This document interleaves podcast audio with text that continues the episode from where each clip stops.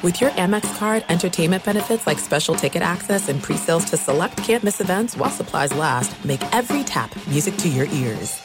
When you buy Kroger brand products, you feel like you're winning. That's because they offer proven quality at lower than low prices. In fact, we guarantee that you and your family will love how Kroger brand products taste, or you get your money back.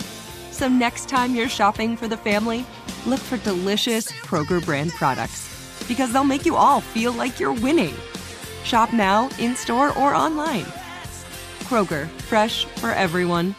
Are you looking for the perfect move in ready home this spring season? Now's the time to buy at Fisher Homes. For a limited time only, enjoy below market interest rates starting at 5.375% APR, 6.139% APR. With these exclusive lower rates, you can save hundreds on a move in ready home and start enjoying the benefits of home ownership even faster. Schedule your personal tour with one of our new home specialists at FisherHomes.com and make this spring the season you find your perfect home sweet home. Financing provided by Victory Mortgage, LLC, NMLS 461249, Equal Housing Lender. Blue Wire. Iguodala to Curry, back to Iguodala, up for the layup. Oh, blocked by James. It's over. It's over. Cleveland is a city of champions once again. The Cleveland Cavaliers select Collin Sexton, Darius Garland. Here comes Sexton. Some rhythm. And he got it. Young Bull continues to wear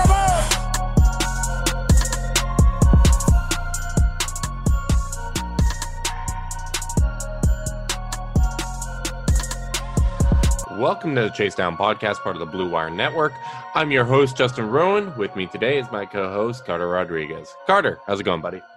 Going good. You're really hanging out on the left side of your uh, your frame there. Um, just you to know start the pod.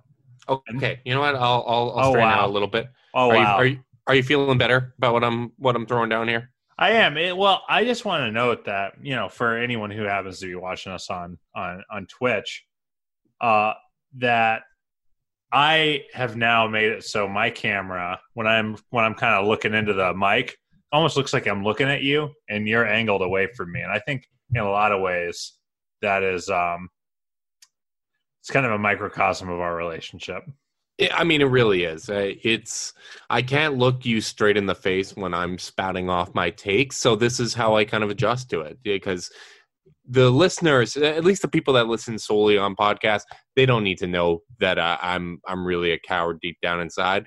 Um, but those that do watch on Twitch and, and support us there at Twitch TV slash Chase Down Pod, um, they they they know the truth behind my my dirty dirty secret. Yep, and um, and that's why we love them, and uh, that's why you should always tune in. Uh, it's it's a big recording day for us, Carter. We we got this, so we're, we're going to talk about what's going on with the Cavs right now, and then after for our Chase Down Premium feed, we're going to do a little TV talk. We're going to be talking The Mandalorian. We're going to be talking about uh, whatever kind of crosses our mind. For those that don't know, we we've already kind of plugged it in the feed, uh, but the Chase Down Premium feed is basically like Patreon without Patreon getting a cut. The upside of it is that you get bonus content. You get us talking uh, breaking news, uh, kind of little question and answers after games, off topic podcasts like discussing The Mandalorian. Uh, so you can try that out for 99 cents for your first month and five bucks a month after that. Just go to bluewirepods.com slash the dash chase dash down dash premium, aka the dash. So however you guys choose to support us, we do really appreciate it. we Uh, got to but- come up with a sexier way to get that URL across. just Google the Chase Down Premium. You'll you'll find it. It- That it seems up right better. That seems easier. Who's to say? I, I do like the AKA the dash though. Um, AKA I- the dash. Well, really, it's just stealing uh, a binge mode staple of AKA the underscore. Ah, yeah. I and we're so. talking about the Mandalorian. We uh, we are a less charismatic and less researched Binge Mode. Um, We quickly we are the Ringer, but the uh, the movie, not the website. Oh, jeez. oh, speaking of very tough to watch now, uh, the Cleveland Cavaliers struggling a little bit. Uh, another bad loss to the Miami Heat. I don't know if it's necessarily a bad loss. They're they're just playing great basketball right now. Um, but it was tough to watch. Uh, Larry Nance Jr. in for Tristan Thompson, who is resting for third game in four nights. I think that was a smart decision to rest him. This is probably not a game you're going to get even with a full squad. Um, but the defense went right back to kind of where you'd expect uh, with that no center lineup. Uh, very tough night, especially in the first half for both Collin Sexton and Darius Garland. Sexton's end line kind of looked okay, but I actually thought that this was probably his worst game of the season. Um, Darius Garland took seven threes. I will consider that as progress. Still not where we'd want him to be. Uh, Kevin Porter Jr. played very well, and Cedi Osman looks like a shell of himself. Yeah, I mean, it it's tough. Uh, this team has not had a good game uh, since their 98-97 loss to Philly. Um, that's four straight, fairly uh, complete wire to wire blowouts. Yep. Um, against mostly good teams. Also, New York on, at New York on a back to back. This is uh, the not fun part of having a young team that's also not that good.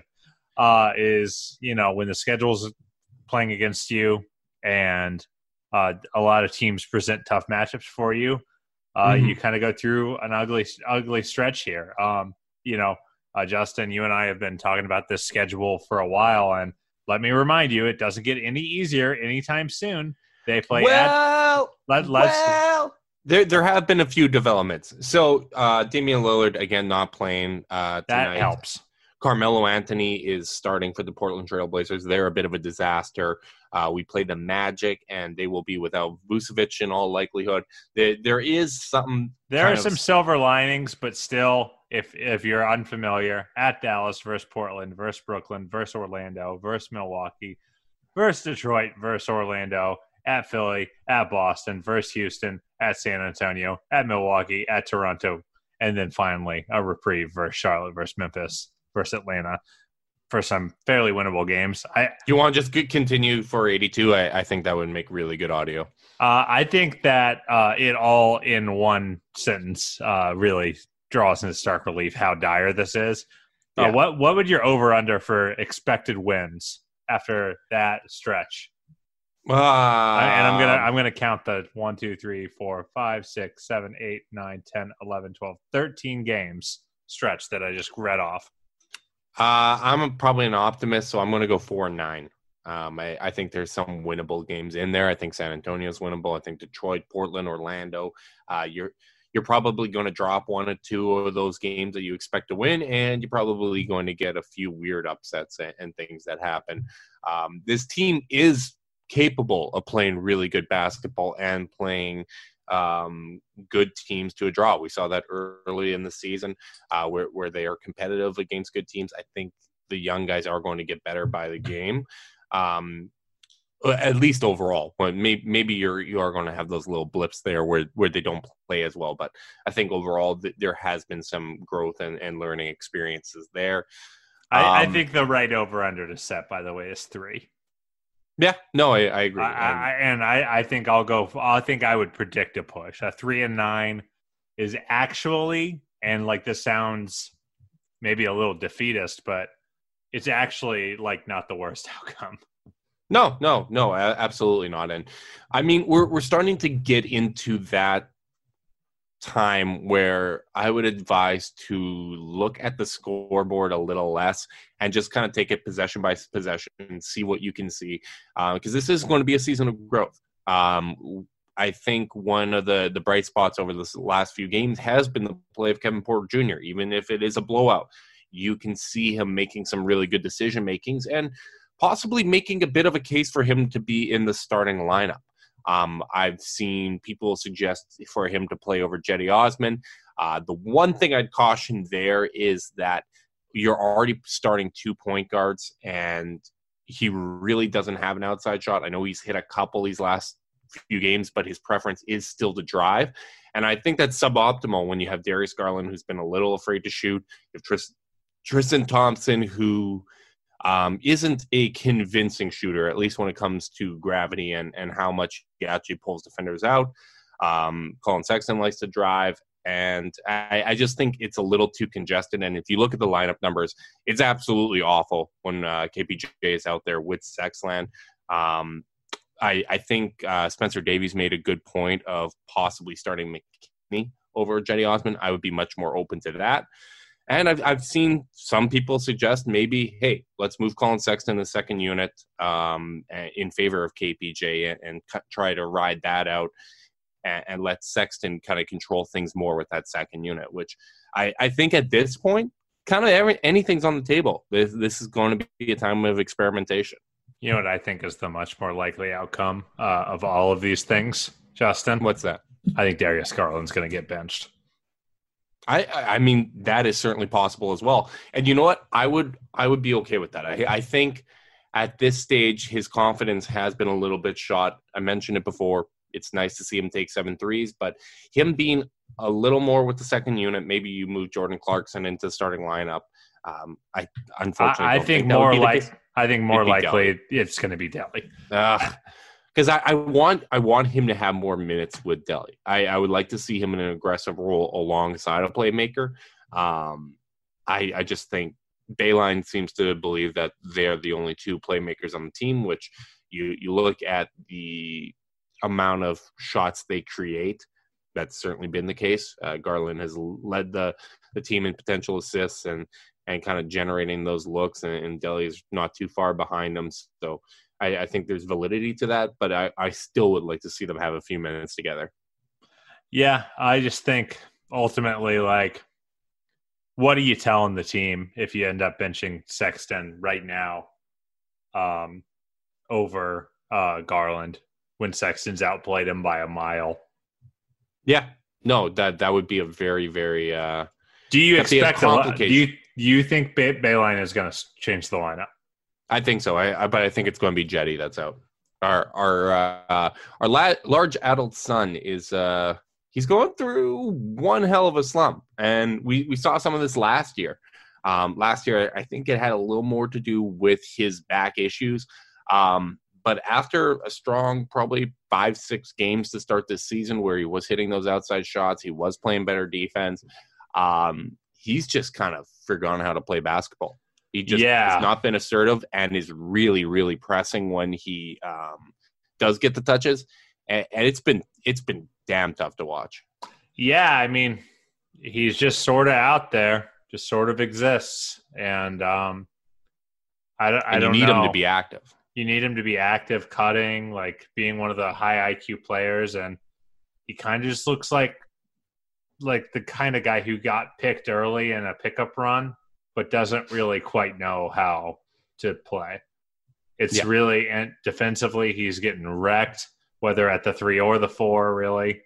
Um, getting beaten. I mean, the the Hayward uh, offensive rebound, I can't leave my mind of him just getting, you know, completely outclassed uh, in that matchup. It's yeah, that, that was tough. That was tough to that was tough to fly down there and have him break my heart in that way, and for him to be the one that broke my heart, it was it was very tough to watch. Yeah, I don't know. I just think like ultimately he is playing the worst basketball of his career right now. One hundred percent. Um, this is one hundred percent his worst worst basketball we've seen in a Cleveland Cavaliers uniform. Yeah, and I I wonder. I I don't know.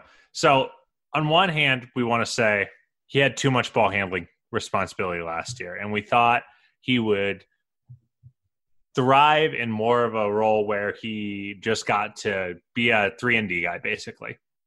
And I wonder if maybe in order for him to be involved, he does need to handle it a little bit more, run a little pick and roll, um, attack, be an attacker as opposed to, um, you know, a, a shooter or nothing. Uh, right, which can be something that's facilitated by having him in the second unit. Yep, that's kind of what I'm the the tree I'm barking up because I do think he's a good passer. I, I, I believe in that. I believe in his ability to shoot. You know, not all the time, but it, he can. Uh, and I just think maybe he needs to play that secondary uh, point forward a little bit more than he gets to in such a ball dominant starting lineup where there just aren't enough touches for him to do that. Right, which is why I really do want to see if you're replacing him in the starting lineup. I'd like to see McKinnie. I think McKinnie can kind of replicate that low usage Dylan Windler type role that the, the Cavs have envisioned for that position. Um, I, I think that works well around guys that all need touches. I, I think establishing a bit more of a hierarchy uh, within the offense is something that's necessary at this point. It almost reminds me a little bit too much of um, the Denver Nuggets before they really started to kind of figure things out, where okay, it's an equal opportunity offense. Anyone can create, but when it really when you get against a better defense and, and when you're in situations where um, it's a little more difficult to create, there's too much standing around and watching. And I think simplifying the roles where, okay, you, you got the two guards that are creating offense. You got Kevin Love, who who can be an offensive hub at times.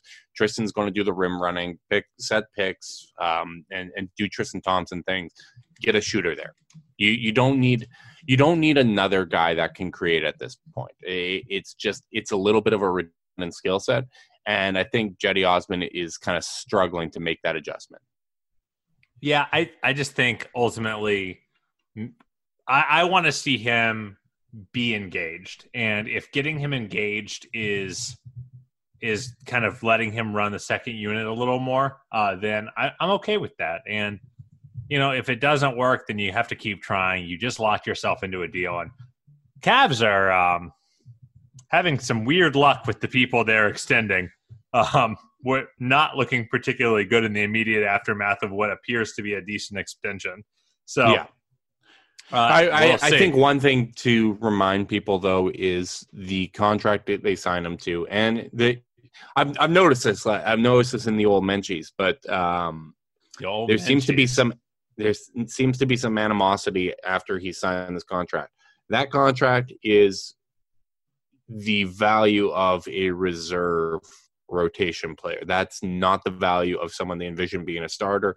Uh, he's clearly being asked to do too much. Uh, it seems clear that the Cavs don't expect him to be a long time starter at that position. He is literally the only body that we have outside of McKinnie um, that can play small forward. Um, Kevin Porter Jr. is not a small forward. I, I think getting more minutes at shooting guard is going to be something that's going to benefit him. I, I think that's where he starts to really have that size advantage and can capitalize on, on some of the matchups.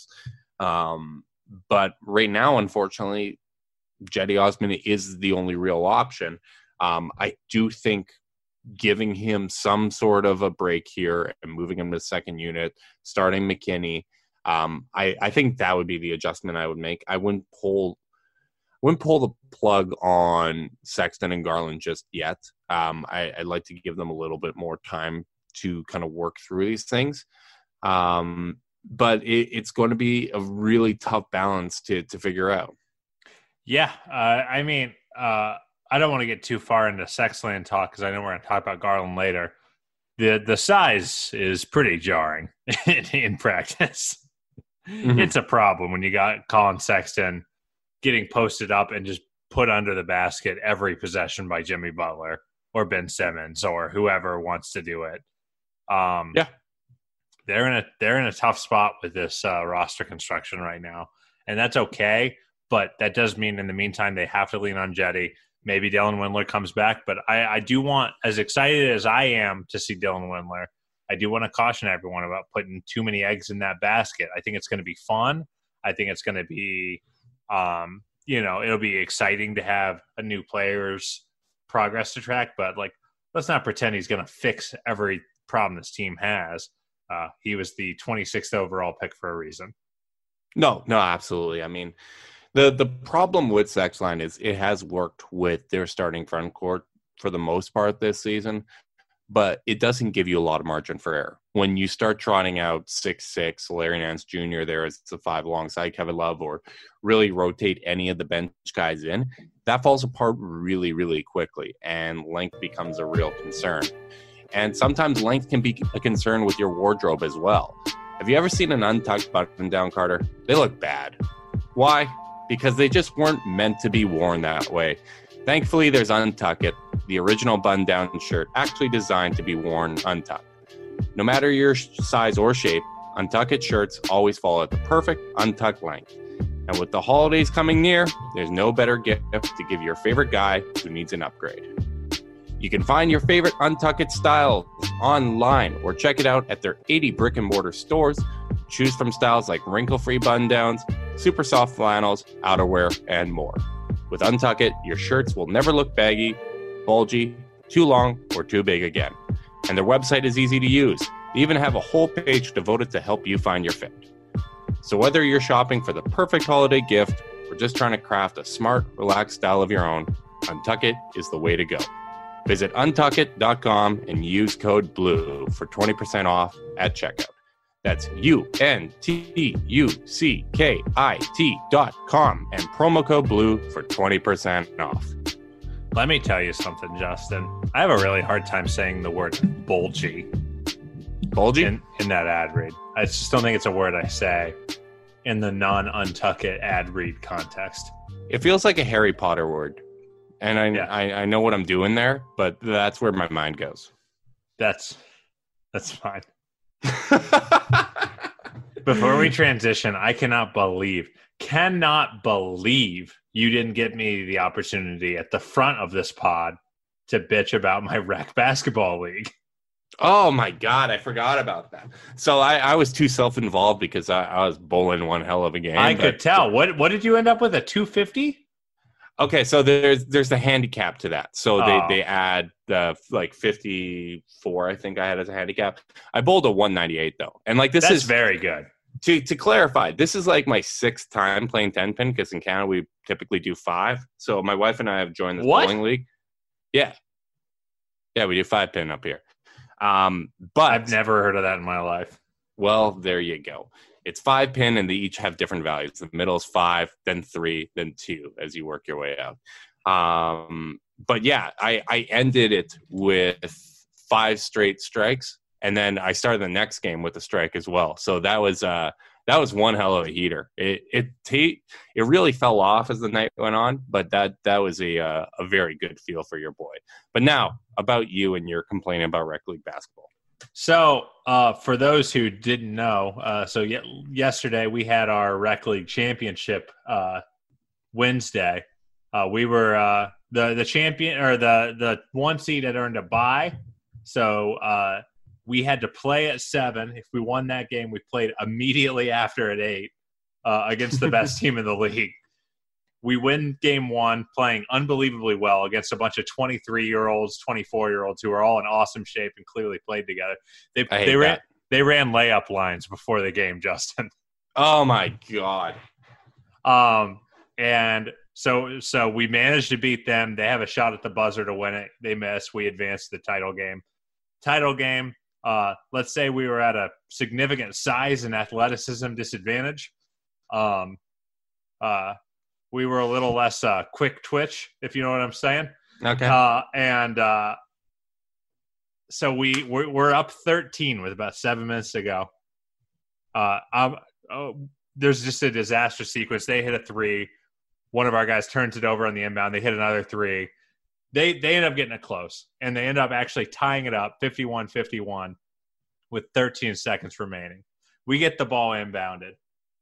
Uh, our best our best player get we get our best player the ball. He's got it with about seven seconds left. He tries to take it along the right wing three point line to generate a pull up. Gets hip checked out of bounds. Literally goes flying like three three feet out of bounds. No call. Okay. As time expires, he turns to the ref and says, and I quote, "Are you fucking kidding me?" the ref tees him up. They hit both their technical free throws, and we lose the game. We lose Wow. the championship on a fucking technical foul. that is a uh that's a call to make that that is um you know what that is that's a i don't want to ref overtime in rec league basketball So that has been the theory posited by a lot of people. And I would actually venture to say that first off, I think the guy was high, um, as any good rec league basketball ref should. of be. course So so nothing against him there, but so I think he didn't want to make the call. Like he didn't want to call a blocking foul because we were already in the double bonus. hmm So I don't think he wanted to make a that call to like basically give us the game with no time left. So he swallowed his whistle, and then when our best player went after him, I think he panicked a little bit because he like you know when are you the most defensive when you're wrong? yeah no no exactly So no it's I, So- I think there, so there I could think be he- a lot of I- factors. yeah, there. I think he panicked, uh, and then uh, and then uh, our uh, our best player proceeded to continue to curse at him until he got thrown out of the game. And he's like, "We're not going on till that guy's out of here." And I'm like, "Bro, the game's over. What are you talking about? There's you added two seconds left to the clock, and they took two technical free throws and have the ball. That it's sucks. over. So That we really just sucks. called it and cursed the guy out, and he left right away. But Well, uh, It's a, that's a hell of a way to lose. That's a hell of a story. I felt like I was there the whole time. I- One thing it was we didn't crushing, crushing, Justin. One thing we forgot to mention, though, when we're talking doing the whole schedule watching thing, we do have a Monday game against Brooklyn, which Kyrie's sat out for the last little bit, and I feel like even if he comes back before that game, he's not going to play in Cleveland. No, So he's th- afraid of us. That probably opens up the door. I saw that they lost by 30 tonight, so that's a that's a great sign. They lost to Indiana. Why is Um, Brooklyn so bad? It's the same team. Eh, I think uh, I think you kind of have a DeAndre Jordan in the Gordon Hayward role where he's been starting over more deserving players. He has not been starting. Uh, I was going to say it's changed recently. It was to start the year, but I think that threw off the the vibes a little bit. And I also think it's tough to go from um, a season where you're overachieving and you feel like anything is possible, and then the playoffs come around and you get smacked with the reality that you're very, very damn mid. I think it's tough to get yourself up for 82 games and convince yourself everything is possible again when you've now kind of seen how those type of seasons end. Yeah, I think the other thing that um I think the other thing that factors in is they know this year isn't their year, and I think that's really weird mentally. Oh yeah, no, that's a big thing. Like they know they've got they're just on hold until Durant comes back. Yeah, yeah, I think it's a combination of you're coming off a try hard year where uh, reality became very clear. Uh, you do have an adjustment period um, with Kyrie. Sure, Kyrie's more efficient than D'Lo, but he does hang on to the ball a little bit more. Um, and as you said, they know that uh, this year has absolutely really nothing for them. Uh, they're just kind of waiting for KD. So, yeah, I think that's what's going on there. But um, man, it, it is tough because the Cavs gave us this taste of good basketball, good, fun, exciting basketball, and I think there is going to be other stretches of that this season. Um, we're just if it's going to happen in this next month, I think what we've kind of illustrated is it's going to be at times we didn't expect, uh, which is always nice, and we probably need a few of those sprinkled in to to keep us going and keep the enthusiasm up. Um, but the, the schedule does have to even out at some point, and it's been absurd for this first two months. Um, I think ideally you'd want it to be a soft schedule at the beginning so the young guys could kind of figure some things out and then they're more re- equipped to handle the tougher e- parts of it. Um, but at the same time, now you have them getting all their struggles out of the way against some really tough competition. And uh, that, that second half, I, I think, is going to help out a lot. Yeah, the only thing is about having a tough early schedule as a team that is in the Cavs situation is, you know, I remember Zavak was talking about this, our favorite Eeyore, but I think he's often more right than we want him to be. I know. Well, Um, that's that's what makes him even more annoying is that he is accurate. Uh, and uh, you know, he kind of just said like, if this team has early big adversity, like I, I mean, they're on a five-game losing streak right now. We've talked about the schedule. If things don't break right, this could extend to 10, 12, 14 games really easy. And uh, does that just destroy this team's will to play hard? You know, I So don't I. I, think there is one thing. So obviously, I, I listened to you guys when you were talking about that. I thought that was a very good point. Um, I think there's a few things to factor in. Um, the guys that really matter when it comes to to buy-in are Tristan Thompson and Kevin Love. Those are the guys that can raise the floor of this team. Tristan Thompson is in a contract year, um, and Kevin Love. They, I guess you can debate whether or not he wants to be in Cleveland. A lot of the indicators that he's said um, point towards, yeah, I'm I'm good to be here. Um, I would say probably at the very least there there's some openness to be moved, but I think he also understands in order to actually kind of control his own destiny, he's going to have to play and have to play well uh, for there to either be a market or for things to turn around in his current situation. So no matter what he ends up deciding, and no matter what the team ends up deciding, him playing well needs to be have heavily involved into that equation. Um, so I, I, think you are going to have buy-in from there. I, I think where you're start where you start to get into more kind of murky waters is how the team responds to how Beilein responds to this situation. Because it, I, I can see situations where he does get a little too frustrated and he starts focusing on the wrong things. And because now that there's losing thrown into the mix, um, you can have some issues with the player. So, how how the veterans help navigate that, those waters is going to be really, really important here. Yeah, I mean, it's it's really interesting. I mean, I th- I actually think a starting lineup change here would kind of say a little bit about how Beilein's handling this. Um, okay, like how so? It, like from the perspective of like, is he making the change for the long term growth of the team, or is he making a change because he's sick of getting his teeth kicked in? Is there a difference? Maybe. I don't know. Uh it's just I just I just am not he's not used to getting his teeth kicked in at any level and it's going to keep happening no matter what lineups he plays.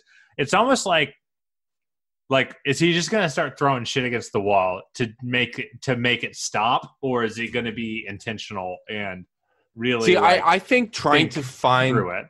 I think trying to find solutions is both a short term and long term play. Like if you have kind of established that Cedi Osman, along with Kevin Love and two ball dominant guards, um, can't really find his rhythm, that is something that's instructional for the long term. Um, I, I think you're not really going to solve anything by just keeping this unit out there and them having their teeth kicked in repeatedly. I think you have to make adjustments and see how the players respond. Now, if Cedi Osman goes to the bench and it's even worse, um, and he's expressing to things to him off the court, between games, at practice, etc. Um, maybe you go back. Like I, I think you have to play around and tinker with things um, because at, at this point, the long term plan is still very up in the air. What role everyone has is still up in the air. Yes, right now, Collin Sexton has really no vision. Uh, he's working towards being an efficient player. He's made great strides defensively. But hey, maybe you actually do have to ask him to try to make an effort and playmaking a little bit more. Maybe you have to see how he responds to more responsibility in that way. Um, I, I think tinkering and adjustments to try to not get your teeth kicked in now can be instructional when you're trying to figure out the long term feasibility of this team. Yeah. Um, yeah, I, I'm not quite sure what the solution is, honestly. Like, I think that on one hand, getting Garland out of the starting lineup, making making uh, Sexton play uh, point guard, and actually focus on refocus on distributing. Um, maybe that gets you there. Um, but ultimately, like, is it too simplistic to say like these dudes just got to play a little bit better? No, that's that's why I would not change the the Sexland starting. Like, I, I would still keep them together, and I would try to figure things out. In, interestingly enough, the the game against Miami was their first real minutes that they played all season together, um, without Love and Thompson together. Um, well, I, I, guess the next game as well, but um, these last two games are the first time we've seen them without kind of that safety net, and um, there, there's going to be an adjustment period to that because there is going to be times where those guys are either hurt or they're resting uh, that's that's the reality of their age and their injury history. I think the the Cavs are going to be a little bit careful with them. Yeah, uh, I, I, I am interested. I do want to talk a little bit more about Garland. Um, what are you seeing from him right now? How are you feeling? What's your what's your temperature reading on Garland right now? So the biggest problem right now that I see with Garland is he seems to be deferring a little bit too much and then when he chooses to be assertive it's just a half second too slow um, that that's the biggest issue I see when he's taking his jump shots, um, which I think his whole game kind of comes into place with whether or not his jumper is falling. Because if he's hitting that three point shot, all of a sudden he isn't driving into a stagnant lane and generating turnovers for himself. Um, I, I think he needs to be just a little bit more assertive. I kind of liked what I saw in the second half against Miami. Um, I thought it was a step in the right direction. And who knows, maybe some of these games, if they are in fact blowouts, um, creates an opportunity where he can just kind of go out there and, and get some shots up, get his feel. Um, but right now, he continues to make some reads I, I really like. Um, he moves well off ball. He's not always found when he's moving off ball, which I, I think is visibly frustrating him at times. Yeah, he. I, I'm sure you saw the play I linked earlier today of when Sexton got the steal against the Heat yesterday, and yeah, he, I he, scared my dog yelling at that in real wide time. open in the corner, and a couple of people on Twitter were like, "Oh, maybe Sexton mishandled it, or maybe he didn't think he could make the pass." I'm like, 99 out of 100 NBA point guards find Garland in the corner there. It's not Yeah. a hard pass. I'm sorry, it's just not. Um, no, so you, you could have made that in rec league. so yeah, well, that was maybe not me per per se, um, but not yeah, a big passer.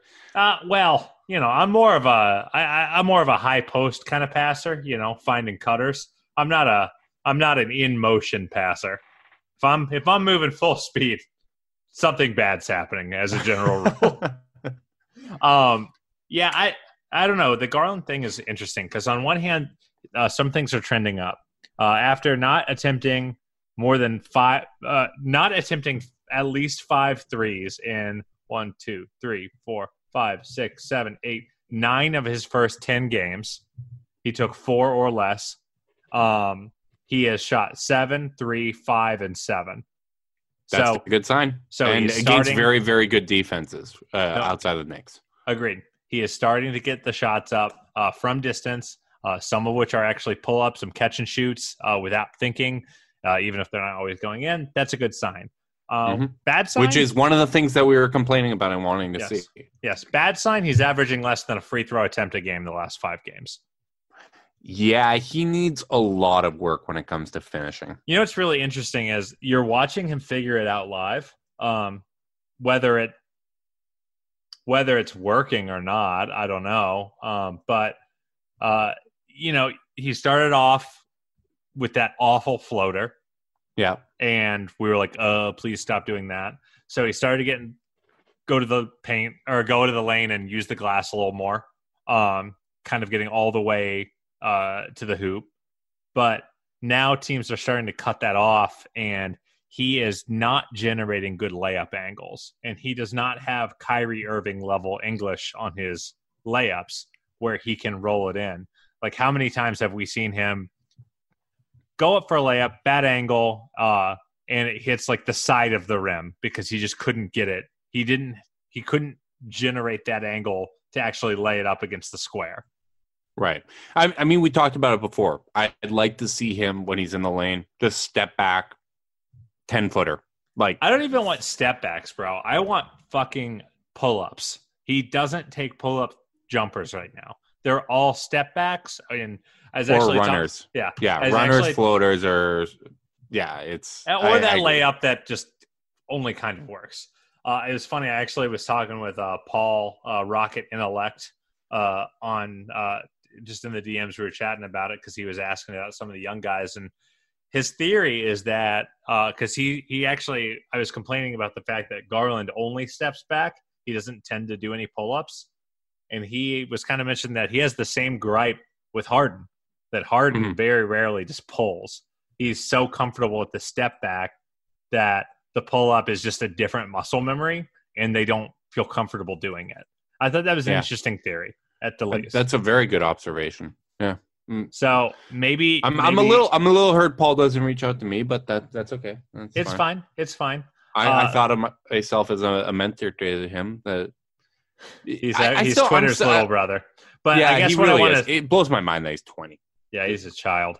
Uh, we uh but we we were kind of saying well he said that like maybe he's just not comfortable with that i'm like well uh darius garland isn't six five and built like a brick shit house so he'd better get comfortable taking pull-ups because you Mhm. can't be limiting yourself um and at this point in his career like he's got to have it all as a shooter um, yeah, he doesn't have that. I'm on the Swenson's diet body like Harden has. no No, he doesn't. Which you know, for for all his faults, and as much as we make fun of him, that that that Swenson's uh, strip club champagne body does harden some good from time to time. Hey, it's it's the one thing we have in common. That's nice, Justin. Uh yeah, I we we're really uh we're in need of a good Garland game. I, I mean, we talked about it last podcast, but um I'm I'm not going to be worried for another month or two here, but after that, uh, start to get a little bit concerned. But I mean, this is kind of what you expect, right? You drafted that the high upside player in Kevin Porter Jr. at five, and then you you got a project in Darius Garland at thirty. That's that's why you trade into the first round and get those guys. So hundred uh, percent. It's worth noting. Um, uh, this is a sentiment I've seen a lot, so I did want to bring it up. Freighter uh, fifteen in the Twitch chat just said feel like he's going to have a huge second half, just like Trey did last season. That's certainly possible. Um, and it's certainly possible. And, and it makes and some again, sense. And again, this is something that we've talked about a few times, but we've been spoiled with some rookies in the past. Um, mm-hmm. Um, Kyrie, for all his problems, holy crap, was he ridiculous early on, and he's probably one of the most talented offensive players we've ever seen. Uh, LeBron James, decent basketball player. Um, you, you look at let's say someone like Kemba Walker, who came in even even older than Darius Garland, and I'm I'm looking at the stats now. 12 points per game, shot 36% from the floor and 30% from three. He didn't really figure out how to be a good three point shooter until he was 25 years old, five years older than Garland is now. I think Garland's going to figure things out uh, with his outside shot a little bit quicker than that. Um, but there is a learning curve for point guards, and, and, this may take time. I don't think anything that happens this season is going to determine whether or not he's going to be a good point guard in the future. He's shown some skills, he's shown some vision, and unfortunately, we just have to be patient. I agree. Um, and, uh, and if it doesn't I, I think work out, we, then that's life. I don't know, but in the meantime, we can't. No, no conclusions can really be drawn. Yeah, and the good news is this is a draft with basically only guards in it, so that's uh, that maybe we're addressing a need there. My Bring God. it back.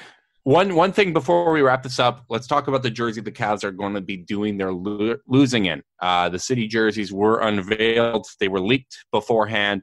Um, the actual unveiling of the jerseys and seeing them on the players, I like them a whole hell of a lot more than I did uh, when it was just uh, a blurry image on a hanger. Yeah, it turns out dingy uh, back uh, backroom uh, images don't look as good as uh, marketed, uh, well polished um, promotional materials. It's it's a jersey that would be great if it just had the basketball V script on the front. I don't know what we're doing with the little underline Clee, but uh, overall, I, I think this is one of the better jerseys at least since the Nike Switch, which I, I haven't been a huge fan of many of the Cavs jerseys since the Switch. Honestly, I don't think they're very good, but I also don't think they're very bad either. I just think there's just too much going on. That's my biggest gripe. It's like they are busy. Yeah, it's we're any we're everything, and it's like, well, design doesn't really typically work that way. like, like you don't normally like you wouldn't pick an outfit and grab something from the 80s, 90s, 2000s, and 2010s and say, I'm just inspired by all these things. Like, no, like it's a little is a little jarring, a little too much mm-hmm. going on. Uh, that's that's one of those unnecessarily quirky things that yeah, you might just, see in like a romantic comedy. Yeah, it just doesn't. They're fine. They're fine. I don't think they're shitty. I don't think they're like the uh, the weird orange and blue ones last year that I never have to see again. Um, yeah, thank God for that. Uh, so ultimately, uh, it could have been way worse. I I will say I love the alternate court yeah, the, the court is really really nice. And if um, it, if it had the block Cavs instead of the clee, then maybe I'd like it. Maybe that'd be a ten out of ten. But in the meantime, I'm just a real sucker for alternate courts, and the more those, so pretty much any alternate court you trot out there, I'm going to be supportive of. The, the court's going to get us at least one upset win at home. Uh, I'm very confident in that. Uh, we will get a good game there. Like maybe, I think uh, we got that with the alternate court with the uh, Indiana win. Um, so uh, maybe that that's going to power us to a win. I agree. It's a busy jersey, but overall, I, I, think it is one of the better of the Nike, even though I don't think it's great. Um, I think the Cavs have gone really close in the past to a great jersey. And um, Mort actually made a great point where it's like the, the Cavs keep getting great jerseys to the five yard line and then they just throw in a bunch of random crap or, or they screw up the, the font on the front. So uh, it's not terrible. It might be a little bit too busy. I think you got to stay in your lane. Like, um, I, I, and I think that's an important lesson in life in general. I mean, if you have a Cavs podcast, why why would you go out and start talking about random things like the Mandalorian, right? Yeah, you would be a real idiot to want to do that you'd be an absolute jackhole. Anyways, that is it for this episode of the Chase Down podcast. Um, as we were teasing there uh, on the premium feed, we will be talking about the Mandalorian. I have a few other shows and crap I want to talk to you about, so we'll just bullshit there for a little bit. Uh, remember, just search Ch- the Chase Down Pod Premium. Uh, you can find us there. Uh, again, it's kind of like Patreon, only you're supporting us directly and we give you that bonus content. So 99 cents for the first month five bucks a month moving forward after that. Uh, game recaps question and answers mailbags. We have a few other ideas off topic stuff. Uh, we're, we're, promising at least five extra episodes a month um, but we will try to aim for a little bit more schedule dependent. Uh, so we do appreciate all the support. We appreciate everyone that has already subscribed to Premium. Uh, really, really encouraged by the uh, the outpouring of support there. No matter how you choose to support us, we appreciate you. Whether it's Premium on Twitch, giving us a sub there, leaving a rating, leave a review, subscribe, unsubscribe, resubscribe, and help cook those books. That's all of that. We we, we really do appreciate it. It makes a big, big difference with the podcast. So thanks again to all of our listeners, no matter how you listen. Thanks to Carter. Until next time, go Cavs.